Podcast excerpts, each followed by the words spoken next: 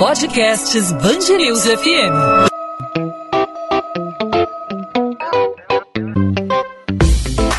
Dois às 20, com Maurício Bastos e Luana Bernardes. Oferecimento Amoedo, sua casa completa. Precisou da Amoedo? Pode contar.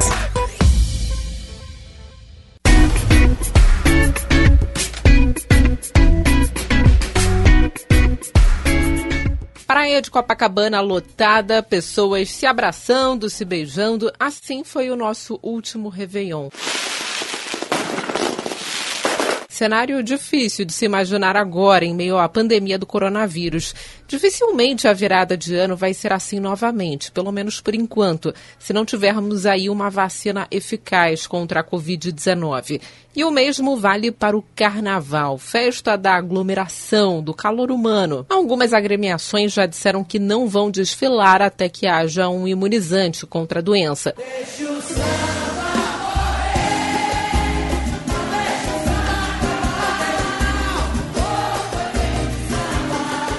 No mês passado, o presidente da Liesa, Jorge Castanheira, adiantou à Band News FM que os desfiles poderiam ser adiados caso uma forma de combate à doença não fosse encontrada. As duas maiores festas do Rio sofrem agora com a imprevisibilidade. Assim como o restante do mundo, aguardamos ansiosos por uma solução ou uma adaptação. Como serão então as atividades de 2021? Sobre esse assunto, hoje nós conversamos com o um especialista em carnaval aqui na Band News FM, Bruno Filippo. Bruno, seja bem-vindo ao podcast 2 às 20. Olá, Luana. Olá, ouvintes da Band News FM. É uma satisfação participar do podcast, mais uma vez. Bruno, como deve ficar aí o carnaval de 2021? Eu diria que é uma situação sem precedentes, mas pelo menos sem precedentes para quem está vivendo esse momento, né? Mas já aconteceu a pandemia é, da gripe espanhola há muito tempo atrás, também influenciou aí a alguma mudança no carnaval. Como que você acha que vai ser o carnaval no ano que vem? E no passado, é, teve algo parecido? Luana, essa pergunta é muito interessante porque remete ao passado e faz uma ligação com o presente. Já tivemos momentos em que o carnaval esteve ameaçado já tivemos momentos que o carnaval foi muito criticado porque foi realizado e tivemos momentos em que o carnaval foi realizado, mas não teve aquela força, aquele impacto que se esperava e decepcionou. O que acontece agora é um pouco diferente, porque estamos no mês de julho, estamos no meio do ano, faltam sete meses para o carnaval de 2021, e estamos discutindo em julho a realização de um carnaval que vai acontecer só no começo do ano que vem. Então, nesse aspecto, eu creio ser inédito, porque os outros acontecimentos se deram porque houve motivos, houve discussões e, e houve fatos próximos ao carnaval. Não é o caso agora. Agora estamos discutindo um grande acontecimento mundial, que é a pandemia, mas que está acontecendo muito longe da data do carnaval. No passado, nós tivemos o carnaval de 1912. Às vésperas do carnaval de 1912, morreu o Barão do Rio Branco. E toda a imprensa foi contrária à realização do carnaval, porque seria um desrespeito à imagem do grande Barão do Rio Branco. Então, o desfile dos ranchos, dos, do, das grandes sociedades, dos blocos foi adiado e transferido para abril, mas mesmo assim, em fevereiro, o povo saiu às ruas e brincou o carnaval. E em abril aconteceu o segundo carnaval, que foi o desfile né, dos blocos e dos ranchos das grandes sociedades. Então, em 1912, tivemos dois carnavais, um oficial e o outro não oficial, um em fevereiro e outro em abril. No carnaval dos anos 40, de 43 a 45, chamado Carnavais de Guerra, porque aconteceu durante a Segunda Guerra Mundial, havia muita contestação da imprensa à realização de eventos carnavalescos, porque se achava que no meio de uma guerra mundial, de um grande acontecimento mundial, não se deveria brincar o carnaval, ainda que o Brasil estivesse distante do palco do conflito, mas participando dele por meio das tropas enviadas para combater uh, uh, o eixo, né, o, o, a Alemanha nazista. Então havia uma discussão, devíamos brincar o carnaval. O que, que fizeram as escolas de samba? Transferiram o carnaval, na época, no, na Presidente Vargas, para o estádio de São Januário, do Vasco da Gama. Isso para citar aqui dois exemplos né, históricos eh, que remetem a, a, essa temática de que não devemos ter carnaval ou devemos ter carnaval em função de um acontecimento que tem uma repercussão mundial e que causa um impacto negativo na, nas pessoas no Brasil e na sociedade.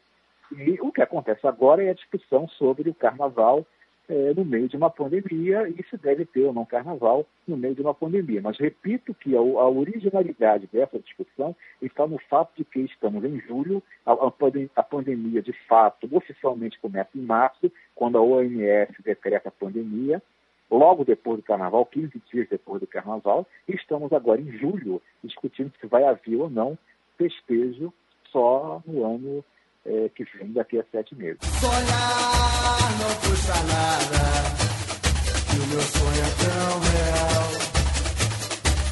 Mergulhei nessa magia, era tudo que eu queria para esse carnaval. Agora, Bruno, essa é a primeira vez que a discussão de não realização do, do carnaval parte de dentro para fora, quer dizer, as próprias escolas de samba estão reconhecendo que é, provavelmente não será possível fazer o carnaval em 2021, pelo menos em fevereiro, março, quando normalmente é realizada a festa. O próprio presidente da Liesa é, estuda aí né, a realização do carnaval em Corpus Christi e algumas escolas de samba já disseram que só desfilam quando houver a vacina contra a Covid-19. É a primeira vez que, que isso acontece, que as próprias escolas de samba decidem que não é o momento de fazer carnaval? É, a primeira vez que isso acontece. Nessa dimensão e com essa força é a primeira vez, e você definiu muito bem, é um movimento que veio de dentro das escolas para fora. Claro que as escolas estão pressionadas por todo o acontecimento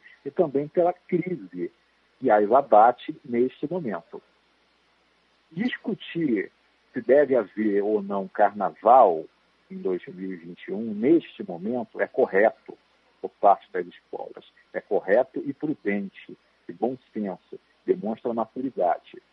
O que eu acho que é precipitado é decretar neste momento, estamos em julho de 2020, decretar neste momento, bater o martelo neste momento, sobre a realização do carnaval do ano que vem ou o seu adiamento acho precoce.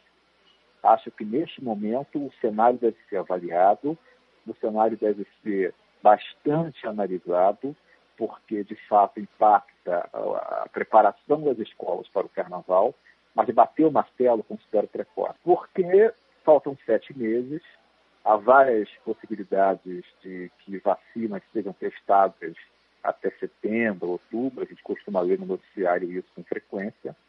Então, pode ser que uma vacina chegue ao, ao Brasil, faça é, efeito e as escolas possam preparar o seu carnaval.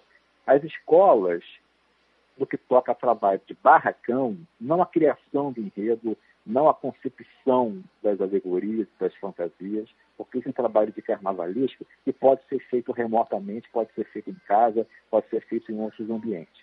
Mas a, a, produção das alegorias, a fabricação das alegorias e das fantasias, e aí sim é um trabalho que requer né, um conjunto de pessoas reunidas num ambiente fechado, no barracão, no ateliê. Esse trabalho pode ser feito para o carnaval com três meses de antecedência. Já houve escola que fez carnaval faltando um mês, correndo né, de maneira um pouco é, é, precária, mas conseguiu fazer. O que, o que eu quero dizer com isso é o seguinte: as escolas deveriam esperar até outubro, mais ou menos, para bater o martelo, para decidir de fato como será o Carnaval de 2021 e se ele acontecerá de fato.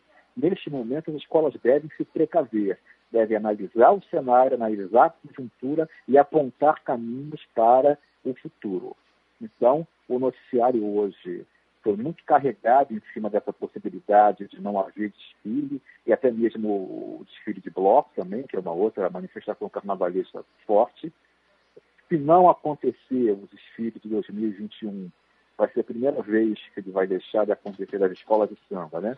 Vai ser a primeira vez que vai deixar de acontecer e vai ser um fato muito marcante. Mas tudo isso, repito, é muito precoce para que e batamos o martelo para que é, é, é façamos uma, uma, uma avaliação correta, o mais, o mais perto O que deveria, de fato, acontecer é uma análise de todos os problemas que envolvem as escolas de samba, a crise econômica decorrente da própria pandemia, ah, como as escolas vão realizar o concurso de samba enredo, como as escolas vão realizar todo esse processo de, de preparação do carnaval e mais para perto de outubro, aí sim, tomar uma decisão definitiva. Agora, a possibilidade de um carnaval em junho, um carnaval completamente fora de época, como que seria esse carnaval? Seria realmente, na sua visão, um carnaval é, com todas as celebrações ou só seria assim um evento para marcar a passagem do carnaval de 2021 para não passar em branco? Luana, Luana e ouvinte da Band News FM, seria um carnaval, em primeiro lugar, completamente diferente de tudo que nós já vimos seja escola de samba, seja bloco de carnaval. Claro que no passado, como eu disse aqui no começo, já houve situações excepcionais, mas foram né, anos é, é, é, que não se repetiram. Tá? São exceções na história do carnaval. O carnaval moderno, considerando a época moderna, isso não aconteceu. Então seria algo inédito, seria algo novo, sobre o qual não existe ainda nenhum, nenhum outro parâmetro, nenhuma referência que possa servir para que façamos uma comparação. O carnaval é muito importante pelo seu simbolismo. Nesse ponto, ser realizado na data do calendário lunar, que é a data que rege o, o, o carnaval, tem uma importância muito grande. Tá? Não, o que deveremos observar, caso se concretize a ideia de um carnaval no meio do ano, é como esse simbolismo vai ser trabalhado ou vai ser sentido pela população. Tudo isso é uma grande incógnita. Então, o carnaval pode ser realizado em julho ou junho e pode ter, de fato, uma repercussão menor do que se fosse o carnaval na data é, correta, pode ser até maior em virtude da excepcionalidade, em virtude de ser diferente. Hoje eu vou tomar um corre, não me socorre, eu tô feliz.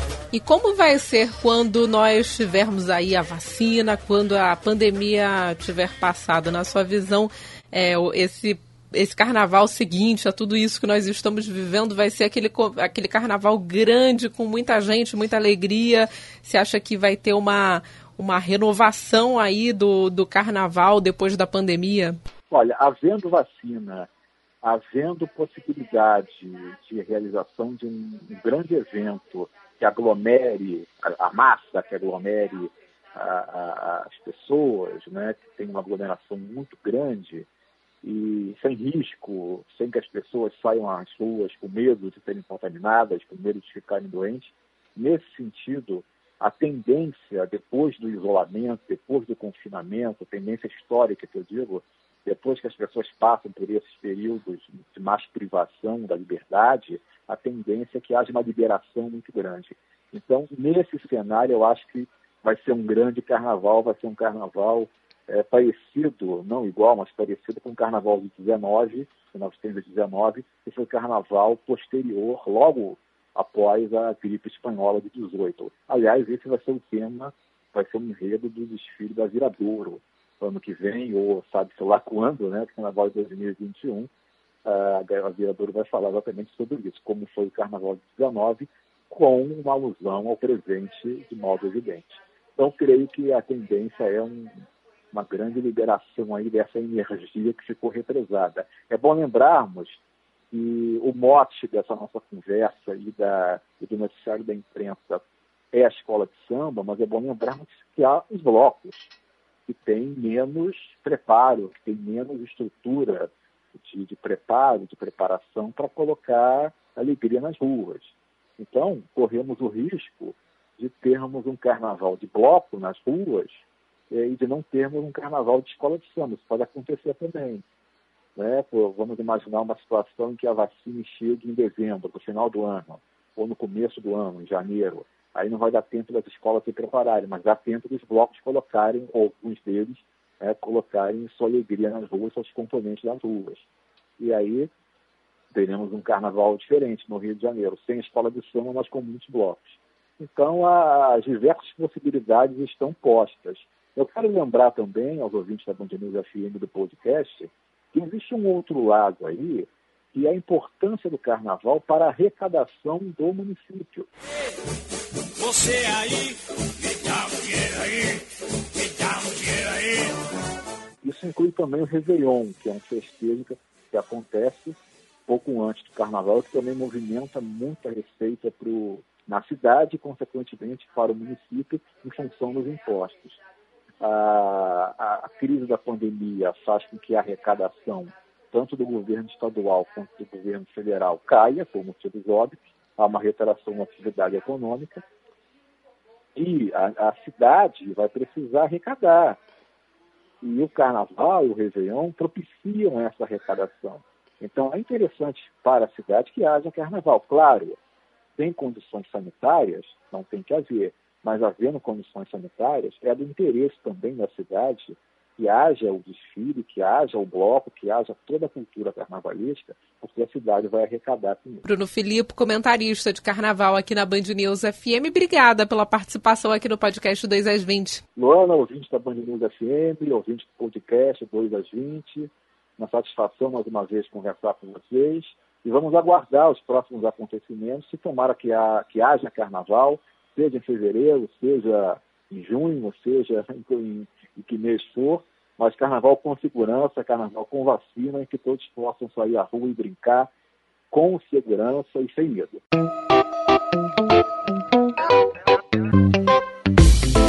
Dois às 20, com Maurício Bastos e Luana Bernardes.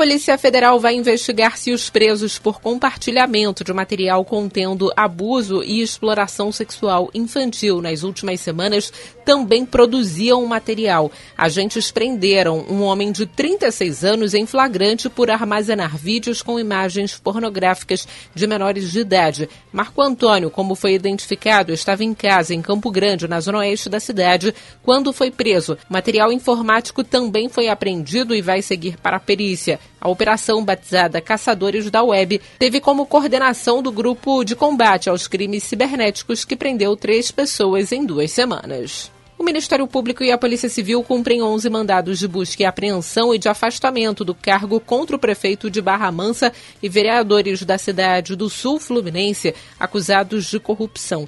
Entre os denunciados pelo MP à Justiça estão o prefeito Rodrigo Drable Costa e os vereadores Zélio Rezende Barbosa e Paulo Afonso Sales Moreira, conhecido como Paulo Chuchu, além do coronel da Polícia Militar Jorge Ricardo da Silva, ocupante de cargo comissionado da Prefeitura. Além dos 11 mandados de busca e apreensão, a Justiça determinou ainda o afastamento dos denunciados de suas funções públicas e vai ficar a cargo da Polícia Federal a investigação por tráfico de armas vindas dos Estados Unidos, envolvendo o PM reformado Rony Lessa, que também é acusado de matar a vereadora Marielle Franco e o motorista dela, Anderson Gomes. A perícia feita pela Polícia Civil em armas apreendidas foi inconclusiva foram comparados armamentos apreendidos em comunidades e partes dos 117 fuzis encontrados na casa de Alexandre Mota, amigo de Lessa. De acordo com a divisão de homicídios, o material pertencia ao PM reformado. As investigações apontavam que o arsenal seria vendido a criminosos.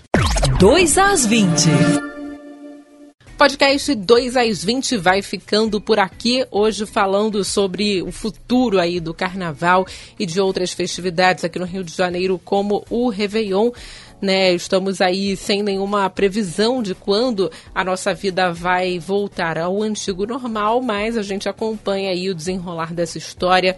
Acompanhamos aí as decisões da prefeitura, do estado para termos um retorno seguro da nossa vida, infelizmente por enquanto com um novo normal.